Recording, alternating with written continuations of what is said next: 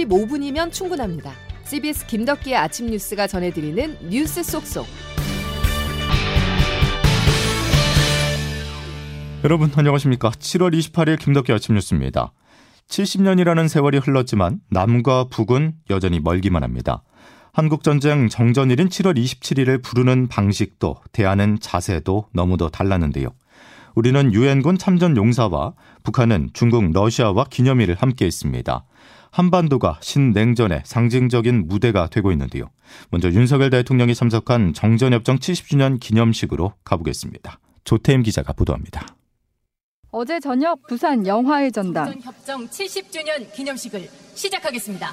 70년 전 한국 전쟁 당시 참전한 25개국 참전 대표단과 6.25 참전 유공자 등 4천여 명이 참석한 가운데 정전 기념식이 열렸습니다.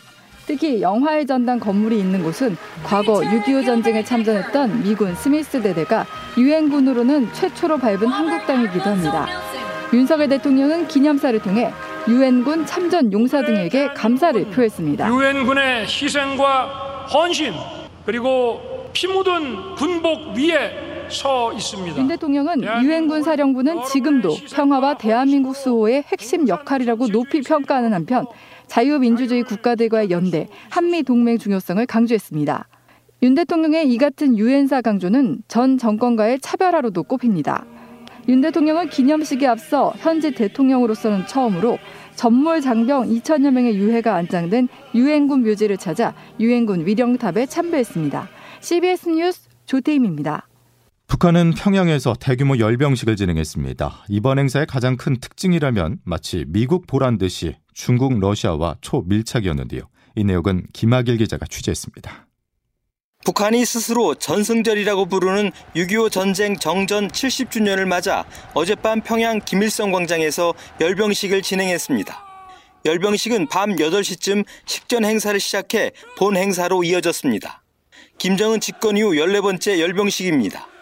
북한 매체들의 공식 보도가 아직 나오지는 않았지만 북한을 방문 중인 중국과 러시아 대표단도 열병식을 참관했을 것으로 보입니다. 이들 앞에서 김 위원장이 북중러 3국 공조를 강조하는 연설을 했을 가능성도 있습니다. 열병식에 앞서 김 위원장은 중로 대표단을 각각 접견하고 기념 공연을 관람하는 등 중로 밀착을 대내외 과시하는 행보를 보였습니다. 특히 세르게이 쇼이구 국방장관 등 러시아 대표단과는 무기 전시회를 함께 방문해 북한의 신무기를 직접 소개하기도 했습니다. 김정은 동지께서는 쇼이구 국방상과 반갑게 성능이 확인되진 않았지만 북한이 개발한 고고도 무인 정찰기와 무인 공격기도 공개했습니다. 어젯밤 늦게까지 진행된 열병식에도 화성 18형 ICBM 등 다양한 전략 무기가 대거 동원됐을 것으로 보입니다.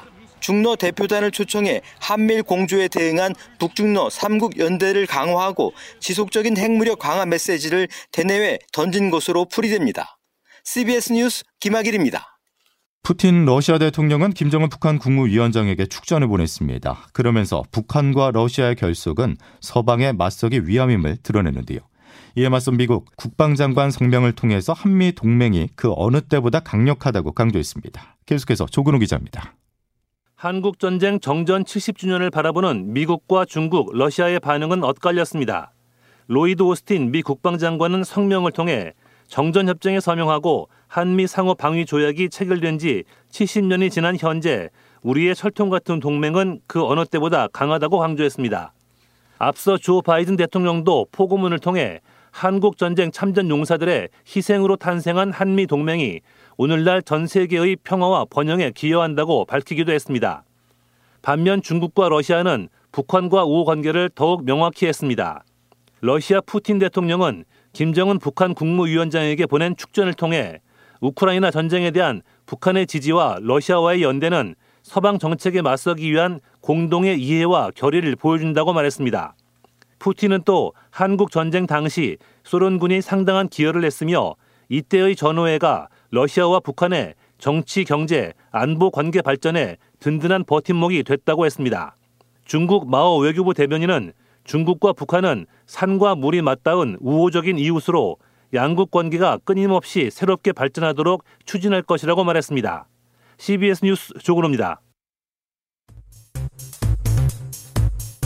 K 문화 콘텐츠, 국가 전략 기술 등 우리 기업이 국제 무대에서 경쟁할 수 있는 핵심 역량의 제고를 과감하게 지원하고 가업 승계를 통한 중소 중견 기업의 영속성 유지를 돕는 전세 자금 마련 등 청년들의 결혼 관련 경제적 부담을 덜어드리고자 합니다. 경제 상황이 어려울 때는 사실은 어, 오히려 어, 세금 부담을 좀 줄여드림으로써 그들의 소비 여력이나 투자 여력을 오히려 확보해 드리는 게 맞지 거기서 세금을 더 거두는 정책은 지금 타이밍상 맞지도 않다. 우리 봉급에 큰 영향을 미치는 세법이 내년부터 달라집니다. 정부가 어제 세법 개정안을 확정 발표했는데요. 윤석열 정부 출범 첫 해였던 지난해와 비교를 하면 대대적 개편은 아니지만 눈에 띄는 부분은 감세 기조 유지입니다. 감세를 통한 민간 중심의 경제 활력 제고, 즉 낙수 효과인 데요. 주요 내용들 최윤수 기자와 정리해 보겠습니다. 최 기자. 네. 아, 결혼과 출산, 양육을 중점적으로 지원하는 내용이 일단 눈에 들어오는군요. 네, 그렇습니다. 현재 자녀 결혼할 때 이제 최대 1억 5천만 원 증여세가 면제된다 이런 내용들이 이제 가장 눈길을 끄는 대목인데요. 예. 현재 그 10년간 5천만 원까지만 이제 자녀에게 세금 없이 증여를 할 수 있습니다. 그런데 내년부터는 혼인 신고일을 전후해서 2년씩 그러니까 이제 앞뒤로 하면 4년이죠. 4년 예. 동안 1억 원을 추가로 비과세 증여를 할 수 있습니다. 그러니까 신혼부부를 합치면 결혼 자금으로 3억 원을 세금 없이 증여할 수 있게 됩니다. 예. 자녀 장려금도 지급 대상과 금액이 크게 확대가 됐죠. 네, 그렇습니다. 그 저소득층 가구의 자녀 양육을 지원하기 위한 이제 자녀 장려금이라는 제도가 있는데요. 그 소개를 드리면 이제 만 18세 미만의 부양 자녀 한 명당 50에서 80만 원을 지급해 주는 제도입니다. 예. 그 지금은 현재 이제 소득 요건 총 소득이 이제 4천만 원 미만이 이제 구간 받을 수 있는. 예, 구간이었거든요. 근데 이제 부부 합산으로 7천만 원 미만으로 상당히 완화를 했습니다. 그리고 지급액도 최대 1천만 원으로 늘어납니다. 예. 중산층에 근접하는 가구까지 양육 지원의 범위를 확대했다는 의미로 받아들이면 되는 거잖아요. 네, 그 이제 현재는 이제 58만 가구가 혜택을 받는데 이게 104만 가구로 두 배 가까이 이제 혜택 받는 가구가 늘어날 것으로 추산이 됩니다. 여기에 연간 5,300억 원이 사용될 것으로 예상이 됩니다. 예. 세법 개정안 중에 개인 가구 부분을 지금 보고 있는데 네. 반려동물에 대한 내용도 있어요. 관심 많으신 분들이 계실 텐데요. 이제 외이염, 결막염 등 100여 개 항목에 대한 반려동물 진료비에 적용했던 부가가치세가 이제 10%잖아요. 이게 예. 시, 10월부터는 사라집니다. 그 이제 외이염 그래서 이제 강아지에게 가장 흔하게 발생하는 귀 질병이라는데 이게 이제 뭐 천차만별이겠지만 보통 한 5만 5천 원 정도가 든다 그래요. 어. 그러면 이제 5만 5천 원이면 이제 5천 원 정도가 이제 부가세였던 거잖아요. 그러면 이제 이게 사라지는 거죠. 그 현재는 이제 예방 접종, 중성화 수술 이런 이제 질병 예방 목적의 진료에만 부가세를 면제를 해줬는데 예, 예. 어, 자주 앓는 질병까지 범위를 확대를 했습니다. 예. 기업 부분을 한번 들여다보면 네. 영상 콘텐츠 제작 비용에 대한 세액 공제율이 확대가 되는 내용이 있는데 네. 이게 그 오징어 게임 뭐 이런 K 콘텐츠가 대상이 되는 겁니까? 네, 그렇습니다. 그 대기업은 최대 15%, 중소기업은 최대 30%까지 늘리는 내용인데요. 예. 그 말씀하신 그 오징어 게임을 예로 한번 들어보면 오징어 게임 제작비가 이제 253억 원이었다고 이제 알려져 있는데 현행 세법을 적용하면 이제 중 기업 규모가 중소기업에 해당하는 제작사 사이런 픽처스 여기 제작비 10%에 해당하는 25억 원 가량이 세액 공제를 받을 수 있었을 텐데 예. 이제 시즌 1이 상당히 흥행을 했잖아요. 그렇죠. 소, 위 대박이 났는데 이제 현재 시즌 2를 제작 중이거든요. 그럼 제작비가 천억 원대로 지금 알려져 있습니다. 예. 현행 세법대로라면 100억 원의 세액 공제를 받지만 내년부터 최대 300억 원으로 세액 공제가 확대가 되는 겁니다. 예. 네. 자, 감세. 이렇게 참 달콤한 부분이 있지만 네. 그러니까 반대로 정부가 뭐 마치 마이너스 통장에 손을 댄 느낌이 들어서 감세 기조 괜찮을까? 이런 우려가 있습니다. 네, 그 이제 이번 세법 개정이 이루어지면 이제 앞으로 5년 동안 누적해서 약 3조 1천억 원의 세수가 감소할 것으로 기재부는 예상을 했습니다. 예. 그 경기 침체로 가뜩이나 세수 결손이 심각해지는 상황에서 정부가 또 다시 이제 감세 정책을 들고 나오면서 재정난이 더 심화될 수 있다. 이런 우려가 나오는 것도 사실입니다. 예. 네. 더구나 올해는 그 기업 실적이 안 좋아서 세수 펑크에 대한 예상이 나오잖아요. 그렇죠. 이제 예상 세수, 그러니까 들어올 것으로 기대하는 세수가 이제 400조 5천억 원인데 한 약 10%인 40조 원이 이제 기업들 실적 악화 등으로 이제 덜 거칠 것이다 이런 예상이 나오거든요. 예. 그래서 이런 상황에서 감세 기조까지 이어가면 나라 살림이 더 어려워지는 것 아니냐 이런 얘기가 나옵니다. 지난해 세법 개정을 통해서 5년간 60조 2천억 원의 규모를 감세를 그 추진했던 것과 비교하면 줄긴 했는데요. 이게 이제 지난해 세법 개정이 윤석열 대통령 취임 이후 첫 세제 개편인데 소득세, 법인세, 종부세 모두 이제 손질을 했거든요. 상당히 공격적으로. 예. 그런데 이제 이번에는 어, 서민과 중산층 그 중소기업 대상으로 상대적으로 늘긴 했지만 여전히 그 부자 감세 기조를 유지하면 낙수 효과 에 기댄 세법 개정안이다 이런 평가도 나오고 있습니다. 예, 여기까지 듣겠습니다. 최인수 기자였습니다. 윤석열 대통령이 곧 개각에 나설 거란 전망이 나옵니다. 이상민 행정안전부 장관에 대한 탄핵소추안이 만장일치로 기각되자 국정 동력 확보에 속도를 높이려는 것인데요. 그 첫 번째로 민주당이 강하게 반대하고 있는 이동관 대통령실 대외협력 특별보좌관을 방송통신위원장에 지명하는 것입니다. 김승모 기자가 보도합니다. 윤석열 대통령이 이르면 오늘 공석인 방송통신위원회 위원장에 이동관 대통령 대외 협력 특보를 지명할 것이라는 관측이 나오고 있습니다. 이상민 행정안전부 장관에 대한 탄핵 심판이 기각되고 집중호우 피해가 어느 정도 수습됨에 따라 인적 개편을 통해 국정과제 이행에 속도를 내려는 것으로 보입니다. 또 방통위 상임위원 임기 등을 고려할 때 공석인 위원장 지명을 더는 늦추기 어렵다는 판단에 따랐다는 분석입니다. 인사청문 경과보고서 채택 법정 시한이 지난 김영호 통일부 장관 후보자를 공식 임명할 가능성도 있습니다.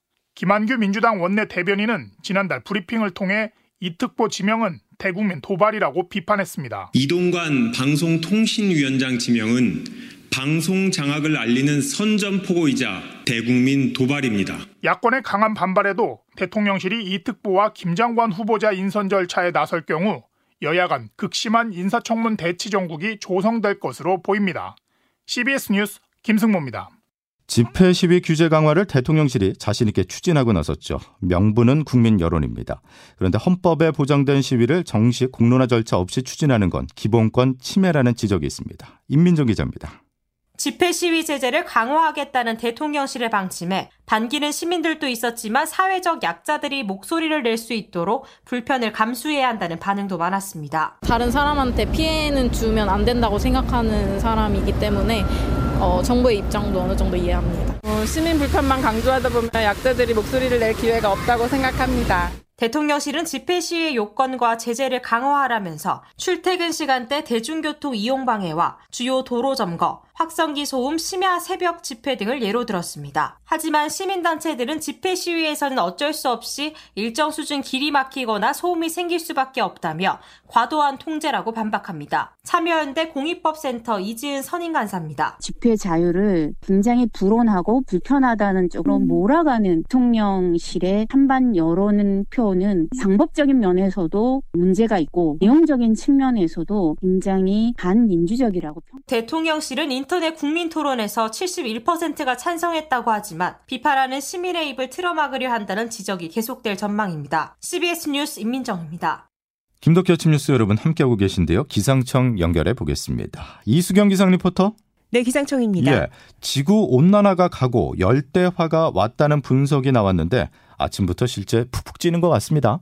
네, 전 세계적으로도 폭염이 이어지면서 어제 안토니오 구테우스 유엔 사무총장은 이제는 지구 온난화의 시대를 넘어서 지구 열대화의 시대가 시작됐다고 언급했는데요. 한국도 예외는 아닙니다. 오늘도 폭염이 기승을 부리겠는데요. 특히 습도가 높아서 대부분 지역의 체감 온도는 35도 안팎까지 오르면서 상당히 무덥겠습니다.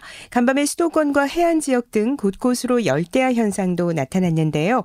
한낮에는 어제보다 기온이 높은 곳이 많아서 일부 지역은 폭염주의보가 폭염 경보로 강화되겠습니다.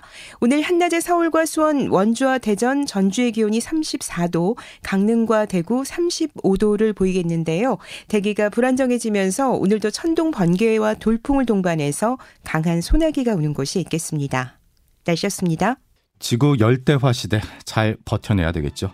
자, 금요일 김덕기 아침 뉴스는 여기서 마치겠습니다. 다음 주에 조금이라도 시원한 소식 들고 여러분께 찾아뵙겠습니다. 여기까지입니다. 오늘의 소식은 고맙습니다.